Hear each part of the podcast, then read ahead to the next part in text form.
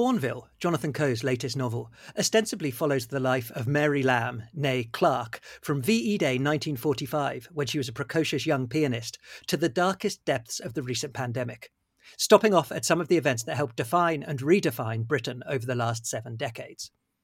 Although it might be better to say that the book orbits Mary, for as we hop from the coronation of Queen Elizabeth to the 1966 World Cup, through Jubilees and the death of Princess Diana, we live not only alongside Mary, but also her parents, her husband, her children and grandchildren, and in a wider sense, the British people as a whole, seeing these events through their eyes and feeling their sense of excitement or despair at the changes and upheavals in their world.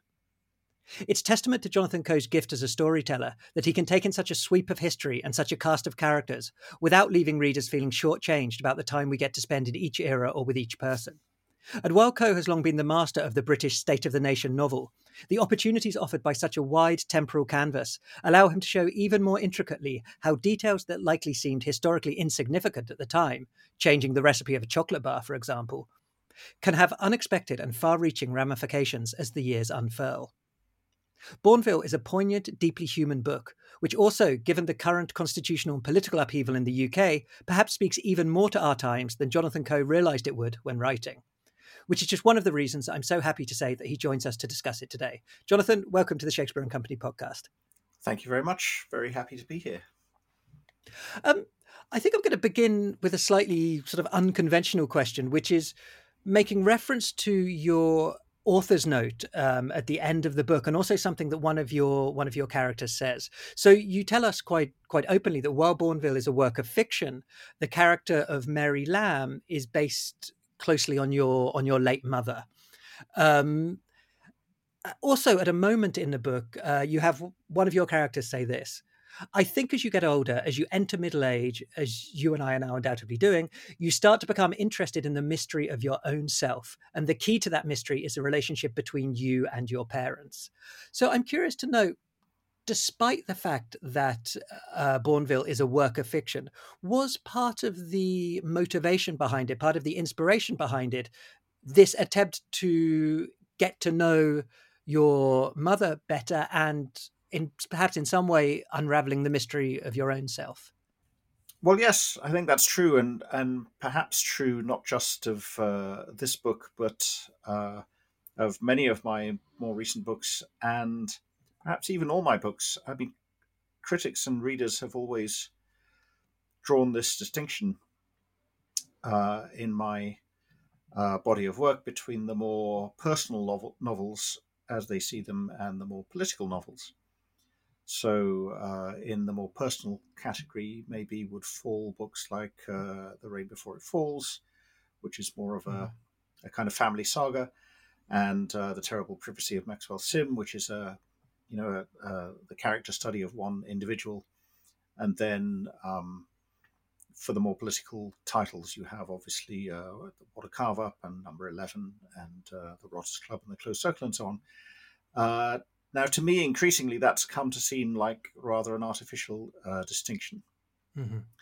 and uh, I've come to see all of my books, including the the so-called political ones, really as, as being intensely personal and as having at their root uh, this impulse, which is common to all writers, I think, to to understand oneself and to express oneself. So, um, you know, uh, everything I've written, however much it might look like a state of the nation novel, uh, is at heart an, an, attempt to understand myself, I think, and um, you know, I've always felt and have increasingly felt uh, since 2016, the Brexit referendum, an intense uh, sense of Englishness as mm-hmm. uh, being a kind of core element of my personality as a as a writer and a person. And uh, you know what England is and what its current place in the world is has become such a pressing question since 2016 for those of us uh, living here. And, uh, you know, it, it's also, I realize, uh, a key to answering the question of what kind of person am I? Um, mm-hmm. You know, what what is the, the nature? How do you solve the puzzle of this uh, strange nation that I uh, belong to. Mm. So, uh, you know, Bournville is very much part and parcel of that entire project, I think.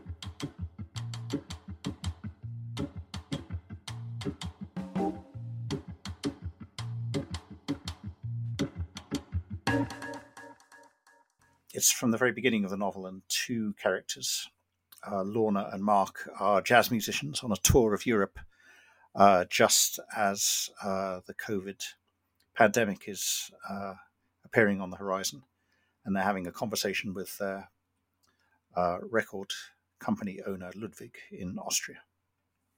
For dinner, they'd been joined by Ludwig, the owner of the record label. He'd brought them to a restaurant called the Cafe Englander, although there didn't seem to be anything very English about it. The food was Austrian and came in generous portions, including a schnitzel which, when it arrived, looked big enough to satisfy even Mark's appetite. Look at that, he said, his eyes gleaming. Just take a look at that. Suzanne and Ludwig beamed, proud that their national cuisine was meeting with such enthusiasm. Only Lorna, who'd ordered a salad again, looked disapproving. You've got about three quarters of a calf there, she said to him, in a low voice, so that the others couldn't hear. Someone like you shouldn't be eating something like that. Someone like me, he said, helping himself to potato salad. You mean someone fat like me? I didn't say that. I would never call you fat. Good, Mark said, because I'm not fat. According to my doctor, I'm morbidly obese. After performing with such intensity for almost two hours, Mark and Lorna would have preferred a light-hearted conversation, but this turned out not to be Ludwig's style.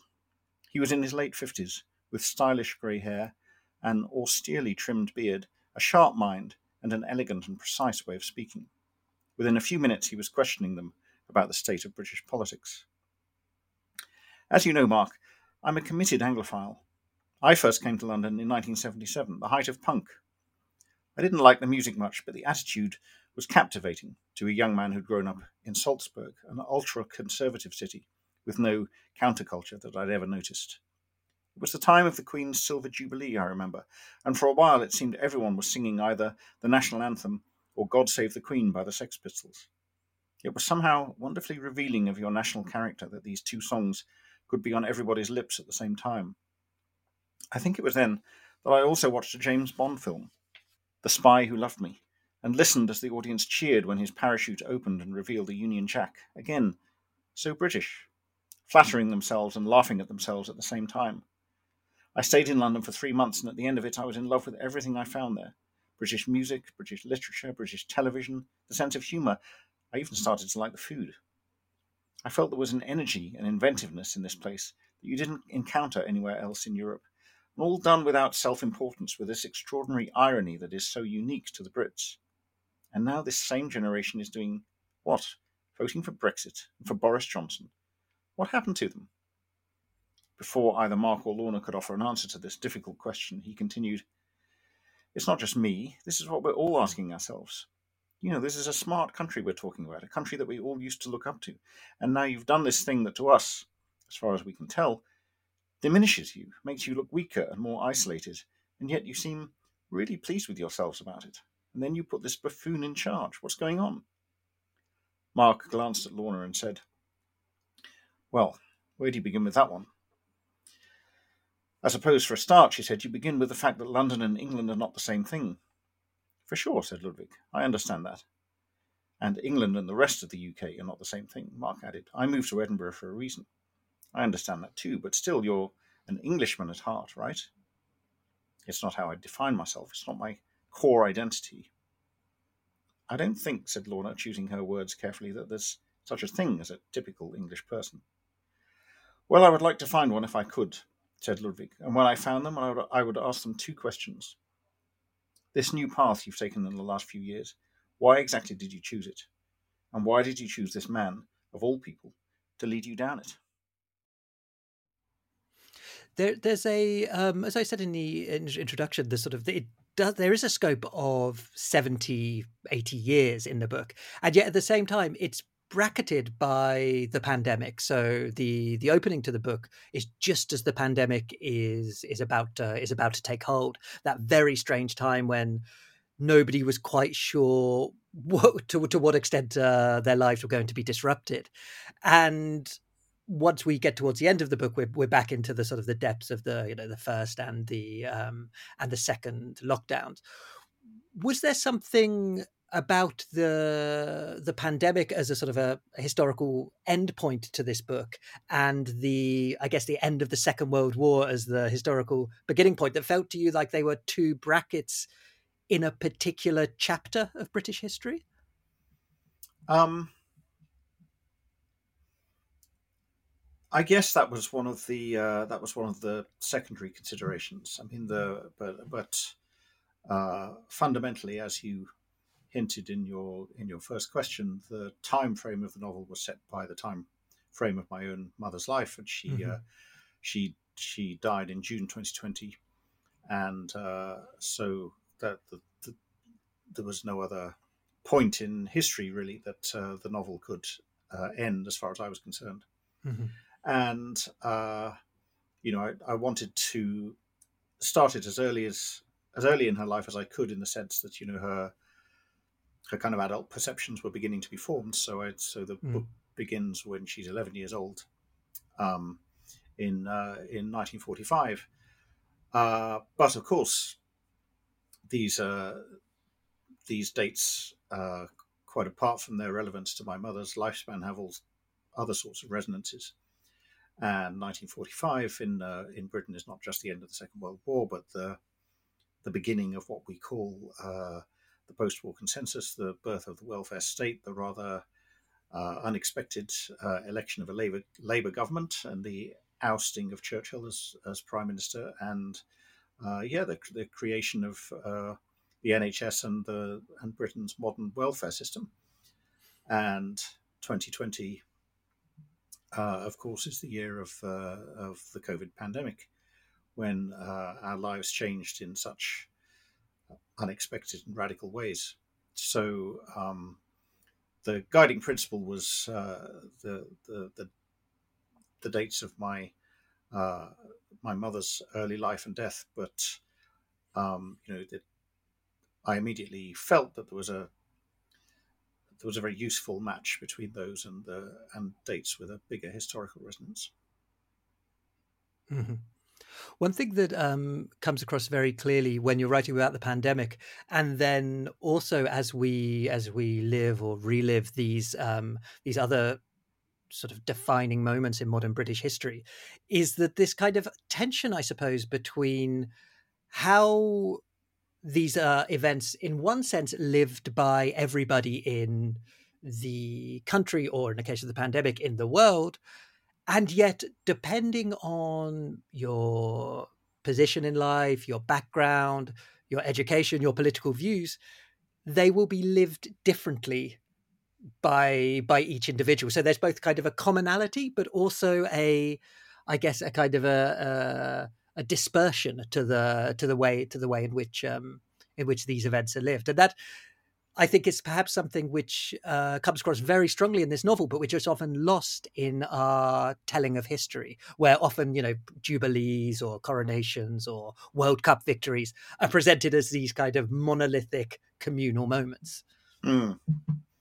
Yeah, well, um, another kind of inspiration I took for the writing of the book was uh, the chapter in an earlier novel of mine, uh, Middle England, where um, most of the characters who've been introduced in the book up to that point are gathered around their respective television sets watching the 2012 uh, hmm. Olympic mm. opening ceremony, and that was um, that was a very satisfying chapter to write because, uh, yeah, it, it, enabled me to bring all these very different uh, perspectives and reactions into focus by uh, having everybody at that moment uh, concentrating on the same event.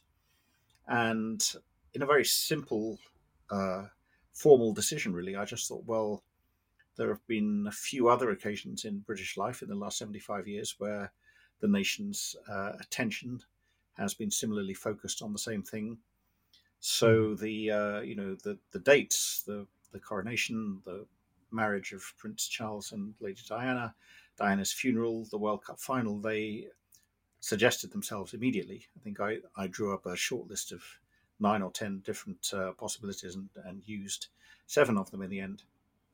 And uh, a lot of people, when I told them the kind of uh, moments that I was going to focus on, said, "Oh, it sounds like you're writing a novel about the royal family. Have you been hmm. taking inspiration from the crown and this kind of thing?" And I said, "No, it's not that uh, at all. Really, it's just it just so happens that in in the United Kingdom, uh, so many of these national moments tend to be organised about around uh, royal occasions and royal mm. happenings. So that the uh, the monarchy is very much a backdrop, very very much the scenery, really, to the to the real drama and the real story, as far as I'm concerned, which is the the story of this uh, family who live at an altogether, uh, you know, altogether humbler level. Another element of the the scenery, so to speak, and obviously a very crucial one because it's from from this that the the novel takes its name, is the the town of Bournville. Um, now, this is not a town I've ever visited, but which I think anybody uh, who grew up in Britain perhaps at a certain time, I don't know if it still has the same resonances, would immediately associate with chocolate and uh, particularly with the, the Cadbury factory. Now, mm. of course, this, uh, from anybody who knows your, your life and your work, would know that sort of Birmingham, the Midlands, that kind of area, it's very much your, your stomping ground. Um, but what is it the specific do you think about Bournville as a as a location which allowed it to sort of uh, occupy such a such an important place in this novel? Um, well, my uh, my mother was born in Bournville. Mm-hmm. Uh, my grandparents, her parents, lived there, and my uh, my grandfather was a was a draftsman at the um, at the Bournville Chocolate Factory, as uh, Mary's father is in the novel. Various of my uh, aunts and uncles worked there. I mean, essentially, there were two uh, great iconic employers in that uh, part of Birmingham. There was the mm-hmm. the Austin Car Factory in Longbridge, which I've already written extensively about in uh, in the Rotters Club and the Closed Circle in Middle England, and uh, there was Cadbury's Chocolate, which uh, had always been. You know, it had always been at the back of my mind that, that sooner or later I was going to write something uh, set around that factory, and uh, and this seemed the uh, the obvious moment to do it. Um, you know, I, I think uh, I think it sounds weird, but I think chocolate is a very interesting subject. I think um, many people, both as children and even as adults, have a very emotional relationship with chocolate, uh, and different countries have their own different kinds of chocolate and different mm. tasting chocolates. And that's interesting in itself. Um, about 10 years ago, uh, I was uh, contacted out of the blue by uh, the French film director Julie Gavras, who was writing uh, a screenplay about the so called chocolate wars, which took place in the European Union between through the, the 70s and 80s and 90s. And uh, knowing uh, the kind of books that I wrote and uh, knowing where I came from, she thought that I would make uh, an interesting collaborator. So we, we worked together on the screenplay for many years. Sadly, uh, you know, the money was never raised and the film was never made, but um, it introduced me to this uh, very interesting and um, illustrative, really, uh, story in um, in the relationship between different European countries. And uh, I kind of learned for the first time that the chocolate that I'd grown up loving and eating, Cadbury's chocolate, was uh, had first for many years effectively been banned in the European Union because it was considered such an inferior product. and uh, the French and the Belgians and the Germans in particular were were kind of vigorously opposed to the idea of this uh, being marketed in the EU as chocolate at all. They wanted to call it vegelate because it had uh, uh, too much too much vegetable fat and not enough cocoa butter in it. And uh, you know, the more uh, Julie and I read around this subject, and the more I found out about it, uh, you know, the the more resonant and interesting I, I started to find it. So again, another of the um, appeals of writing a book called Bournville and set in Bournville was that it provided a way into this uh, way of writing about and discussing uh, the workings of the European Union in its most uh, absurd form, but at the same time, in some ways, it's kind of most interesting and admirable form because at the end of this 30 years of squabbling about what was and wasn't chocolate, the different European countries did uh, reach an agreement, and that uh, that strikes me as a very good uh, metaphor, if you like, for how the European Union is uh, can be a better way of solving differences between nations than uh, than shelling each other or whatever. Hmm.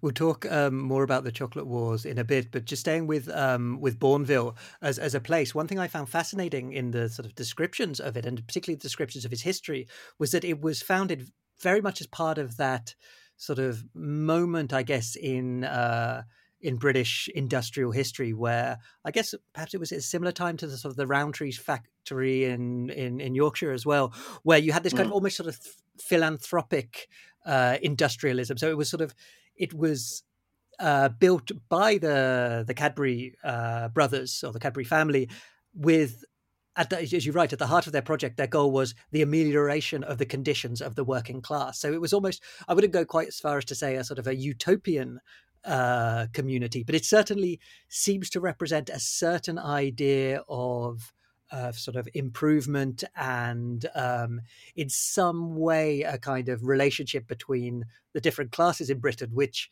seems to have sort of so utterly uh, mm-hmm. disappeared from the from the, from the political debate.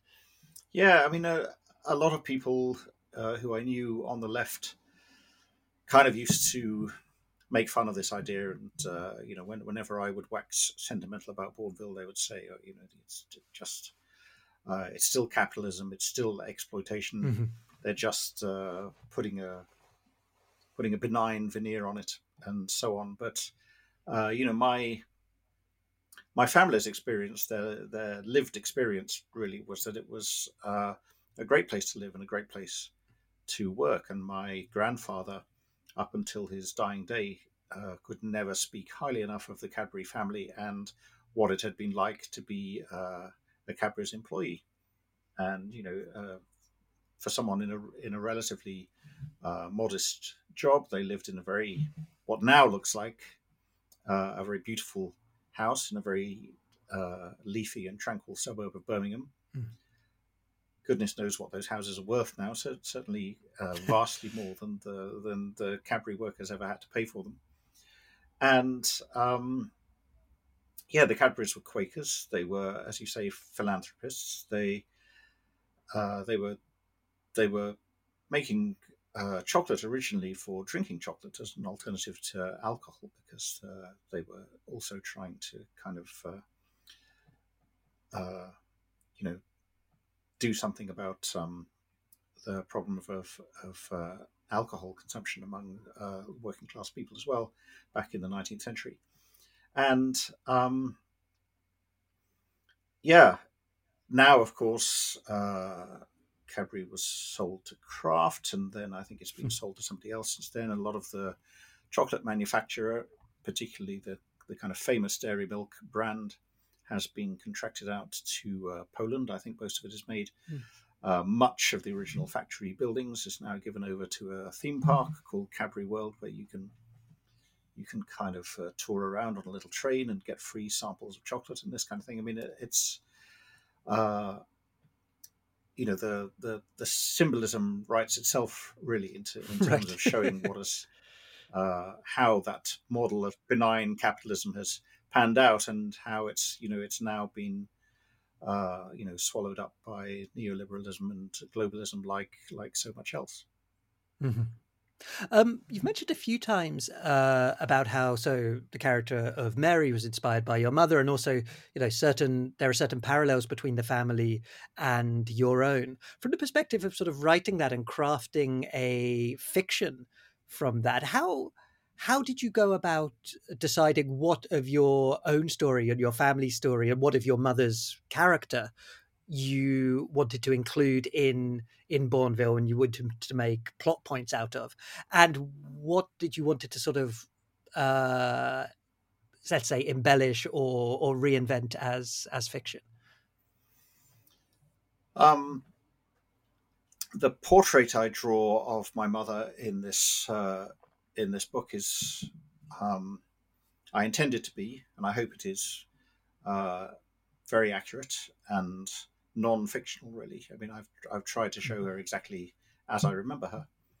Uh, I used letters and diaries that she kept in hmm. the uh, in the 1940s and 50s, and uh, the, the, the key dates in Mary's life, like her marriage and the birth of some of her children and so on, uh, correspond to mine. Um, pretty much everything else uh, that surrounds that is completely fictional. Uh, partly because, you know, I didn't want to uh, write about living relatives. Mm-hmm. Uh, but that wasn't really the reason at all. I mean, the, the, the reason was that the, the material that uh, real life presented to me in, in other respects was just not useful for the book and not right for the book. Uh, I mean, my mother had uh, two sons, me and my brother, and I very early on in the planning of the book took the decision to give her three sons because uh, those three boys, Jack and Martin and Peter, uh, were necessary to represent uh, different strands, different points of view. Uh, to you know, two two sons was uh, too binary, too simplistic. Uh, that, mm-hmm. that, didn't seem to be working at all. And um, some of the events that I'm writing about in the novel I wasn't alive for, such as the, the coronation and VE days, so I had to invent everything there. Um, others, such as the World Cup final and, and, the investiture of Charles as Prince of Wales in 1969, I'm too young to remember anything about very much. And um, kind of ironically, I suppose the other two main royal events in the book, uh, the marriage of Charles and Diana and the death of Diana, um, I don't have very strong direct memories of myself because I kind of I kind of ignored them, particularly Charles and Diana's wedding, which I which I could which I can remember taking a very conscious and kind of sulky decision not to watch with the rest of my family. Just uh, you know, as as the character of Peter does in the in the book, you know, I just kind of went upstairs and listened to music and read books or something. You know, I didn't want. To, uh, I was I was making a, a, a, militant display of, of lack of interest in that, mm-hmm. and uh, with uh, with Diana's funeral. Although I was uh, living in London when in in the week that ran up to that, um, I didn't uh, you know I, I, didn't go down with to look at the flowers that were being laid in Kensington Palace or anything like that, and the the atmosphere that I try to evoke in the book of this uh, kind of massive convergence of uh, of mourners on uh, Buckingham Palace and, and Westminster Abbey. Uh, I didn't actually witness any of that at first hand. It's, it comes from mm-hmm. research and using my imagination. Yeah, yeah, yeah. On the subject of that research, um, was there a sort of a different tenor for you? And I'm not so much specifically the events themselves, but I'm thinking of more of the the sort of the the social, let's say, conditions and mores uh, that were present at the time that you um, i guess there must have been quite a big difference. So for example writing about the the early 80s or the late 90s and knowing what certain sort of social attitudes were and how people spoke and how people interacted with each other compared to let's say the the ve day ones or the coronation episode where i guess you know that did did the the way in which people acted the way in which people responded their different views on things. Was that things that came from your from your mother's diaries, from some research of contemporaneous accounts, or was it more sort of projecting back on the sort of from the sort of general trajectory of uh, of change in the in British society? Yeah, I, I always feel um, that I'm not on my uh, on my home turf, on my safest ground when I'm writing about uh, eras which I haven't uh, lived through myself. Mm-hmm. I don't do it very often. I did I did it in uh, a book called Expo '58 Yeah. a few years ago, which is entirely set in the in the late 1950s. Um, and there's a bit of it in the rain before it falls, but uh, Mm. but yeah, you're, you're right. As, as soon as I got to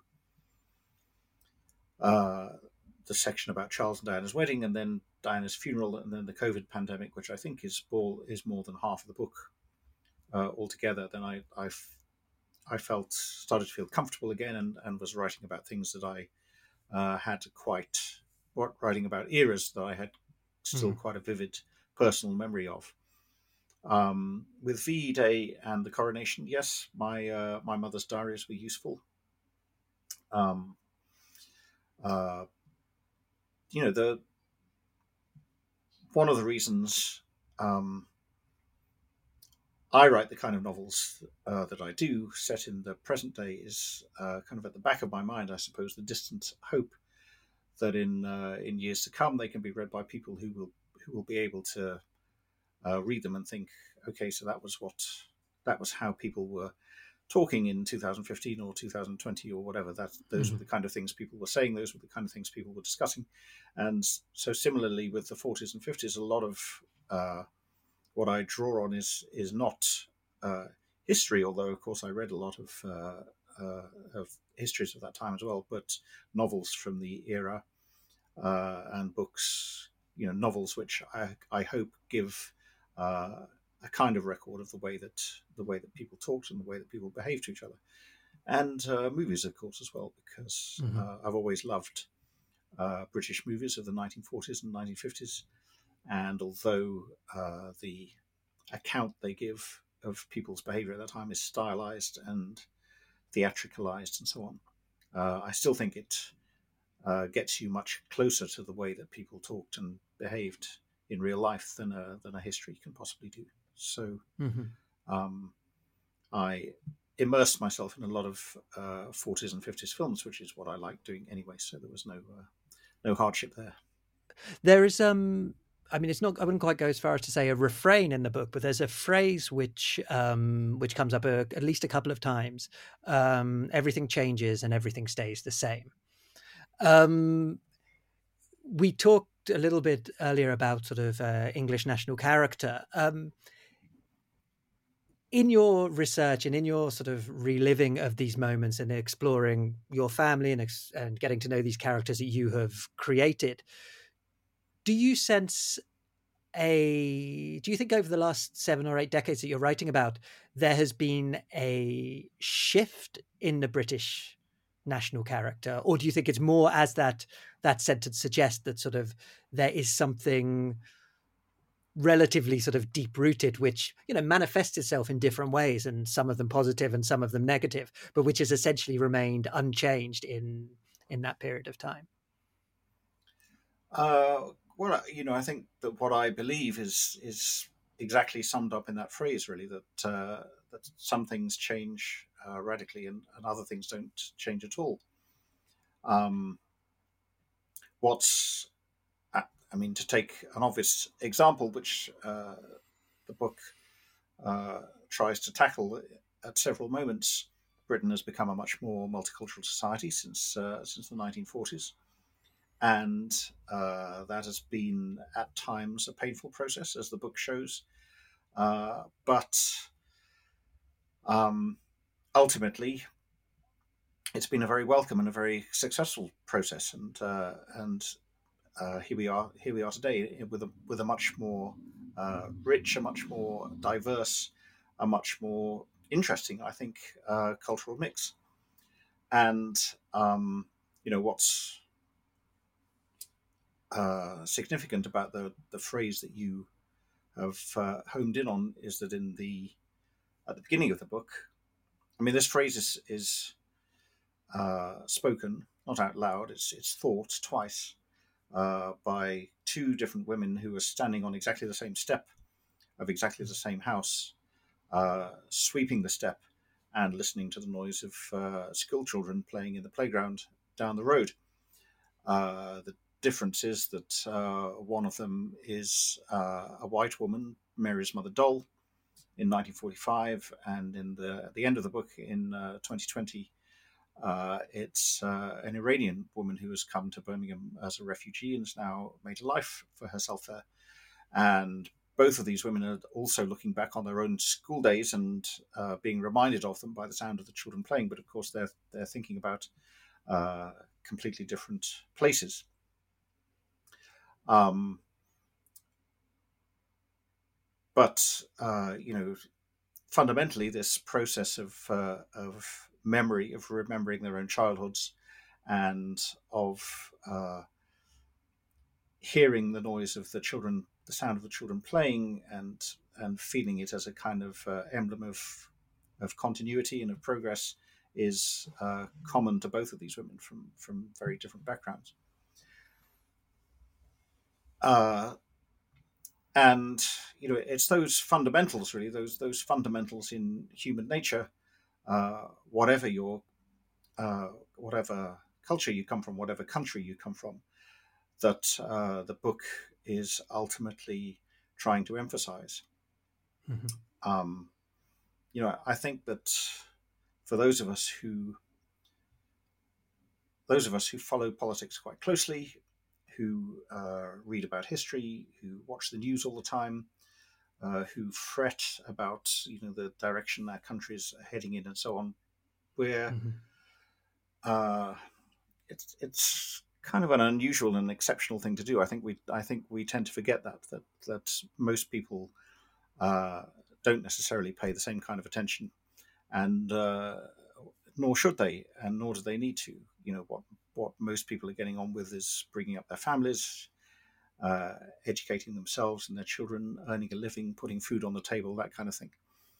And, um, you know, I, wanted the book to have the sense that even though, yes, in the background, these uh, supposedly history defining uh, ceremonies and occasions are taking place, um, actually, for the for the family, uh, life goes on much as it will before. Just as you know, fundamentally, uh, in the last few weeks, we've kind of in in Britain we've sort of done the previously uh, unimaginable and passed over from the era of Queen Elizabeth II to the era of mm-hmm. Charles King Charles III.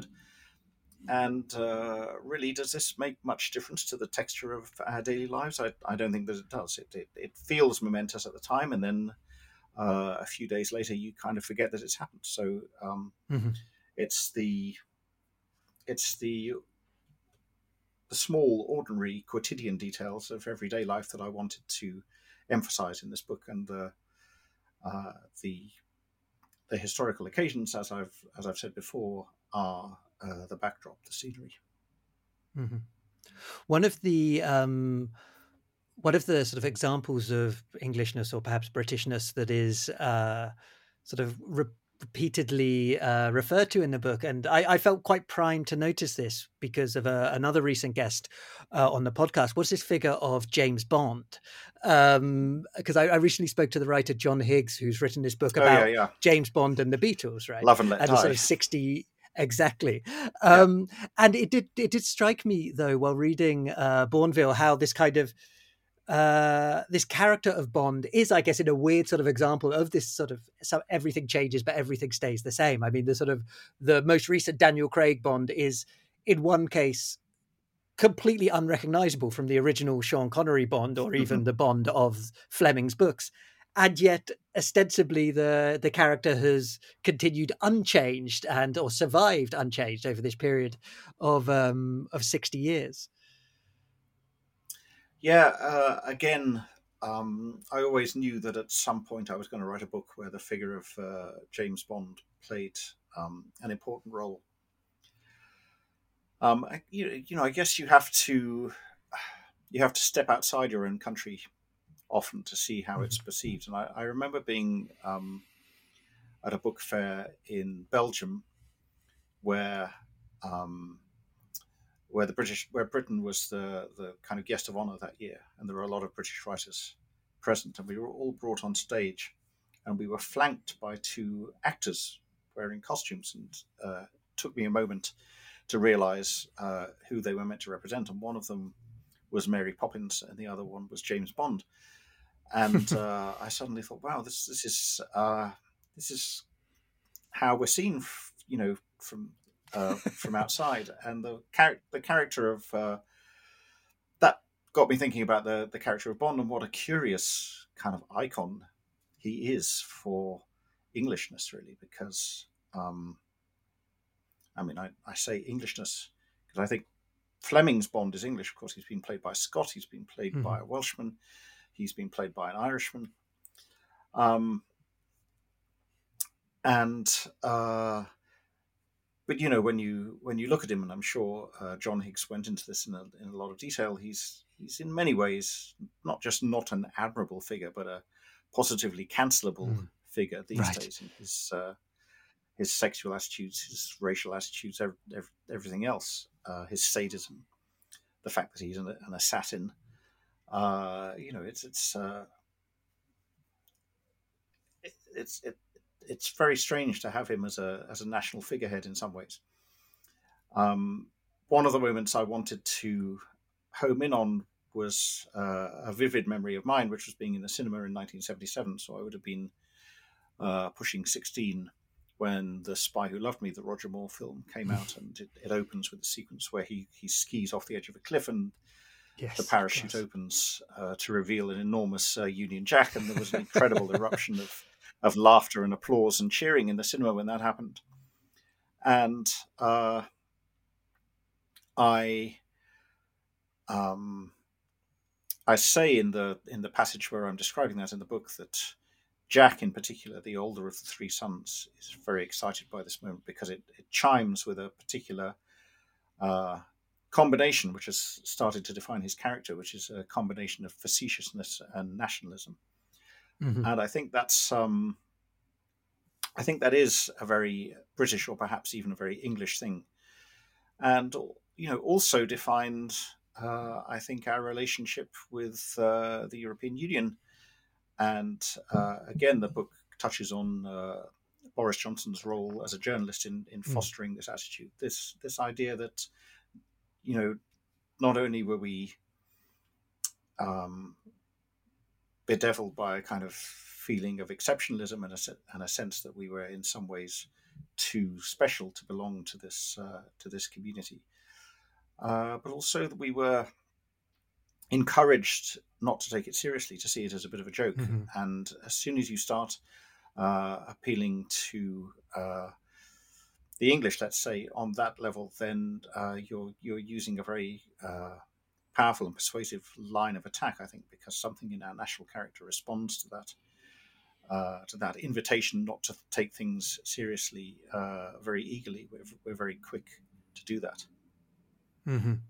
And that is um, something as well, very much connected to the uh, the Second World War as well, and of course Bond as a character was born, you know, in Fleming's novel shortly after the Second World War, like in the early years of the of the Cold War. But at, at a moment, you talk about, um, or you put the words into one of your characters' mouths, who talks about the danger of winning a war um, and the fact that it gives you a sense of um, of triumph and achievement.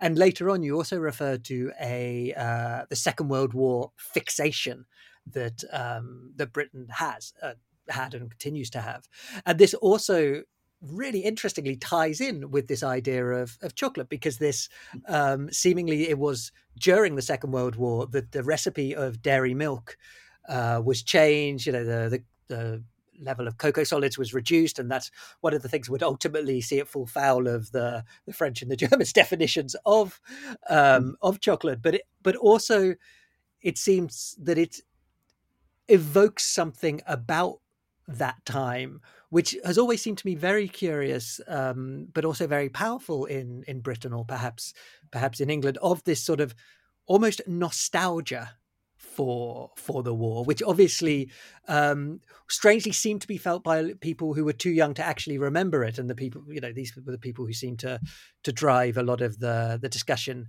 um, around uh, around Brexit. But it does seem that there's something massively totemic about the um, the the British victory in the Second World War, which in some way seemed to to translate as the country having a bit of its chip on its shoulder.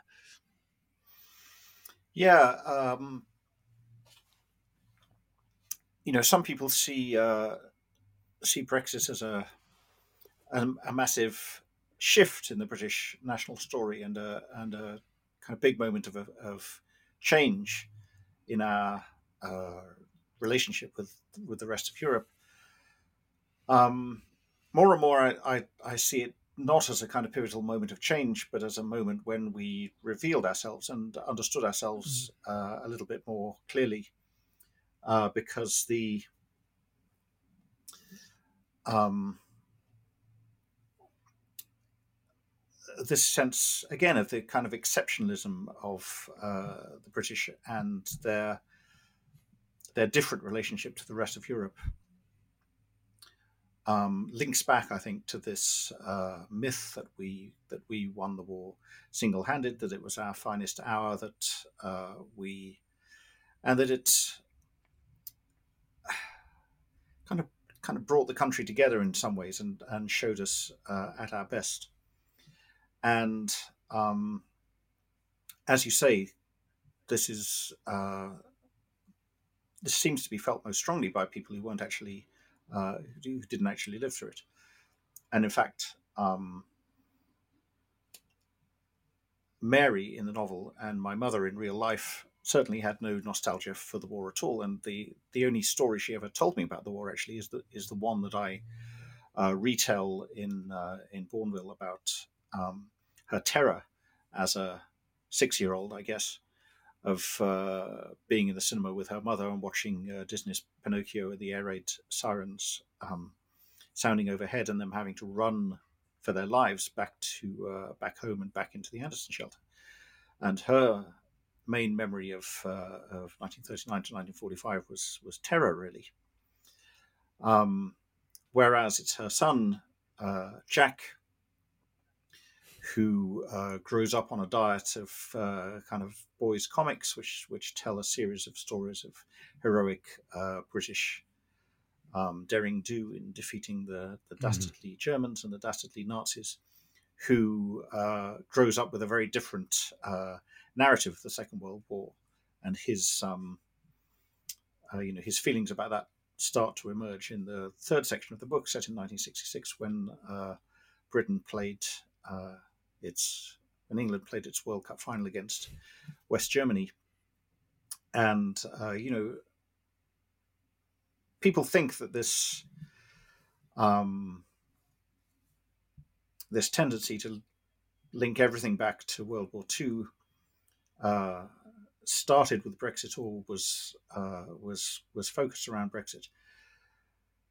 But you know, then I then I came across this extraordinary uh, sentence from a Daily Mail uh, article written in 1966 when the, the World Cup final took place, and uh, the Daily Mail sports football correspondent wrote, uh, "You know, it, it, doesn't really matter today, the day of the final, uh, whether we whether the Germans defeat us at our national sport, because after all, we defeated them at theirs twice." And mm. you know, this, again, this this sense. This combination of uh, facetiousness and slightly slightly nasty nationalism um, you know, is is there for all to see in, in utterances like that from from uh, from way before Brexit ever happened. Mm. And even one of the ones that resonated with me, mainly because uh, it was our family car when I was growing up, was the uh, when you tell this the story of the uh, the advert for the Austin Metro. Um, so this uh, this new car, big produced, I think, out of British Leyland, uh, yeah. and the um, the just the the um, motifs of the the Second World War, the White Cliffs of Dover, like the everything about it. It was uh, drawing on this idea of um, the Second World War, and that was released in what 1981. So we're talking already 35 yeah, years after. Yeah. Yeah, it's it's an incredible advert. I, I read about it uh, for the first time in in Andy Beckett's um, history of the early uh, 1980s, and uh, and then I found the um, found the advert on YouTube where where anybody can can see it, and you know I was I was kind of open mouthed really as at the at the brazenness of the World War II imagery, the the the British cars lined up on the white cliffs of Dover, ready to defend. The uh, the, the ship arriving on the beach and disgorging hordes of, uh, of Nissans and Citroens and Audis and so on. Uh, and then the Union Jacks, the bunting, the the old veteran saluting in the doorway of his village cottage, and, and, this kind of thing. I mean, it's subtle. It sounds isn't. like a parody. It does sound like a parody, uh, but you know, even back then, uh, in fact, I think uh, you know, even the the tagline for the car was that driving this will be your finest hour. So right. uh, you know, it, it, goes it goes right back to, to Churchill and and all of that, and uh, yeah, you know, this has been a, a constant basically in uh, in the British psyche from from 1945 mm. onwards having spent uh, quite a few years bumping around on the black, on the back seat of uh, an Austin Metro, I could say I could probably say with quite a, a lot of assurance that it wasn't the the finest hour. But but one thing that that connects to hour. okay, certainly certainly not. but um, one thing that I think works really well in Bournville, and maybe this connects to uh, your the idea you talked about earlier of um, sort of representing how things were spoken, how people thought, how people lived, is the sort of the incorporation of text um, and i mean that in the sort of the broadest sense into the book. So whether it's um, the the king's speech on ve day whether it's uh, television commentary from uh, princess diana's funeral or whether it's the like the really quite cold and clinical texts from the the rules for the the the COVID lockdowns. Uh, you, mm. I think. You, you give these a certain sort of um, prominence at certain sections in the book, which um, I thought really effectively, uh, particularly obviously the I suppose more so for the the periods that I had personally lived through, which really seemed to sort of to to ex- excavate something about the the feeling of the times. Yeah, well, you know, it's it's a great benefit of writing in the internet age that that all of these things are so easily retrievable now, and, mm-hmm. and anyone can go online uh, and watch the coronation with the original Richard Dimbleby uh, commentary, and and then uh, you know however many years later, uh, forty something years later, you can see the uh, Diana's funeral with his son David Dimbleby's mm. commentary and it's quite fascinating, apart from anything else, just to uh, analyze these as texts and to see how uh, language has changed in that time. I mean, I was uh, the the the David Dimbleby commentary on Diana's funeral was was not so surprising to me because it's the it's the kind of uh, discourse that I've grown up with. But the the Richard Dimbleby comment, uh, coronation commentary is really very florid and poetic, and um, you know, it, it kind of a, aspires to and some sometimes comes close to reaching a, a, kind of Shakespearean quality, which he obviously thought was uh, was appropriate to the the kind of grandeur of the occasion. And uh, you know, just just on a, the level of comedy, it was it was fun to juxtapose that with uh, the kind of comments that I would imagine the families actually gathered around their television sets were were making by way of response. Um, mm-hmm and juxtaposing but, it with yeah, other activities, which I'm not going to to reveal to our readers. But uh, yes, uh, yes, a, yeah. that as well. um, so yeah, uh, you know, it was it was just another way of getting into that theme of uh, drawing out the the relationship between, but also, but more importantly, the contrast between what is going on uh, on our television screens by way of what is being presented to us as history and public life and what is really going on in the in the lives of people who are at the receiving end of this and just sitting mm. around watching or ignoring uh, what's taking place.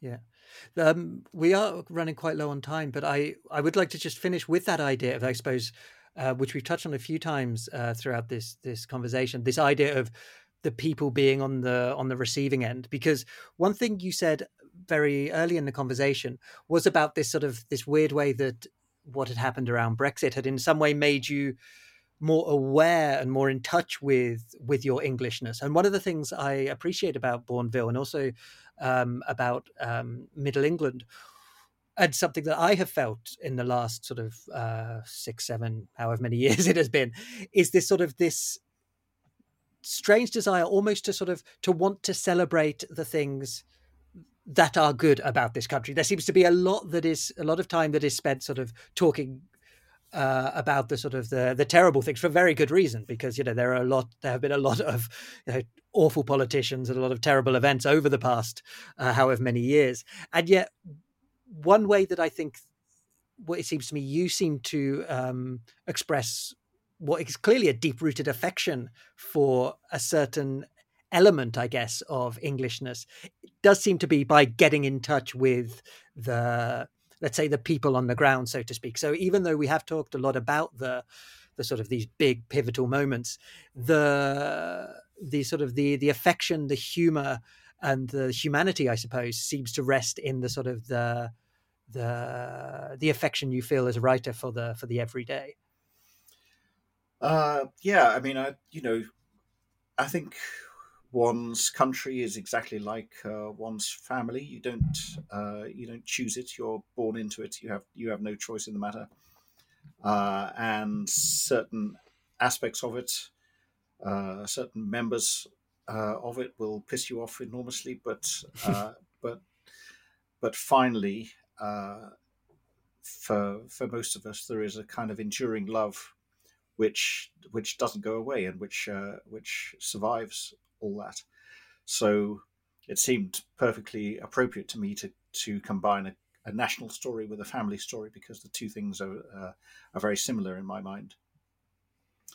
Um, also, as uh, as I've gone on writing over the last uh, thirty years, I've I've increasingly come to feel that the the strength of the novel for me, or the kind of novel that I want to write, is its capacity for polyphony and mm-hmm. for uh, combining uh, many different voices, many different perspectives, many different attitudes, and just uh, just presenting to them them to the reader as as faithfully and uh, truthfully and as generously as you can. I think when I started out as a writer, so I'm, I'm looking back uh, towards uh, What a Carve Up here, 25 years ago, um, 30 years ago actually, I wrote that. Uh, a, a lot of people still uh, tell me that that's their their favorite of my novels, and there is a kind of uh, anger and energy in that book which uh, you, you, probably uh, won't find uh, in Bournville. Uh, but to me, I have you know I have problems rereading that book and looking back on it because I, I feel that it editorializes a lot, and it it's what Milan Kundera would have called a thesis novel, in that it um, you know, it, it pushes a particular uh, political and moral moral line, uh, which uh, which Bournville doesn't really want to do. I mean, obviously, uh, as a private citizen, personally, uh, my sympathies are with certain characters in the novel and, and not with other characters in the novel. But I've but I've tried uh, not to make it a judgmental book because um, you know as uh, these public occasions strangely remind us, we're a very um, uh, we're, we're, a very various and mysterious uh, body of people in some ways, and this came home to me really during the uh, during the the twelve days of mourning uh, for the Queen's death recently, where uh, you know, as you probably saw we had this extraordinary phenomenon of the queue, where uh, mm-hmm. people um, queued in some cases for 20 or 24 hours to uh, to have a few seconds um, alone with the uh, viewing the the Queen's coffin. And my, as someone who's not much of a royal royalist, my initial response to this was a kind of slight uh, um, slight sneeriness, I suppose, that it was just a, just a, a, ridiculous way to behave. But the more I watched news reports about this, and the more I listened to the way people were talking about it, the more I realized how much uh, it meant to people, and and how how happy, how satisfied, how pleased people were when this when they'd uh, done this.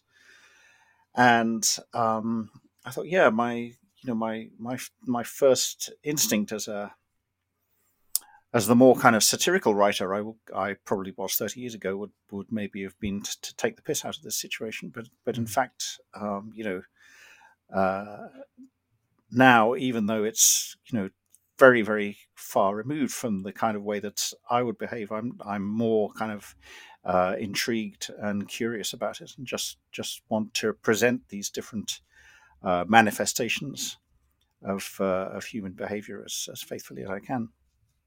Hmm. So, next Jonathan Coe novel, 2024, The Queue. um, some someone's doing it. I have no doubt. I think it'll be. I think it'll sure. be a film. I think it'll be a film. Actually, The Queue. Yeah.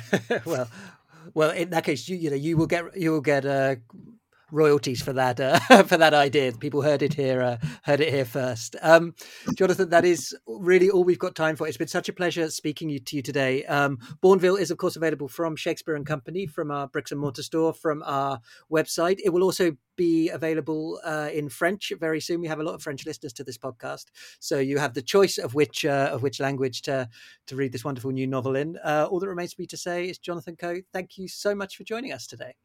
Thank you very much. Uh, it's been a pleasure. And if you do read it in French, then uh, the translation by Marguerite Capelle, as always, is, is absolutely fantastic. Thank you for listening to the Shakespeare and Company podcast. If you've enjoyed this conversation, it would be great if you could help us spread the word by reviewing or rating us in your favourite app, or just by sending the link to your friends. And don't forget, if you'd like even more from Shakespeare and Company, you can subscribe now through Apple Podcasts or Patreon for just €3 Euro a month. Links to both are available in the show notes to this episode. Production of this podcast is all done in house here at Shakespeare and Company Paris. All music is by Alex Freiman, whose album, Play It Gentle, is available to buy or stream wherever you listen. We'll be back soon. Until then, take care, and thanks again for listening.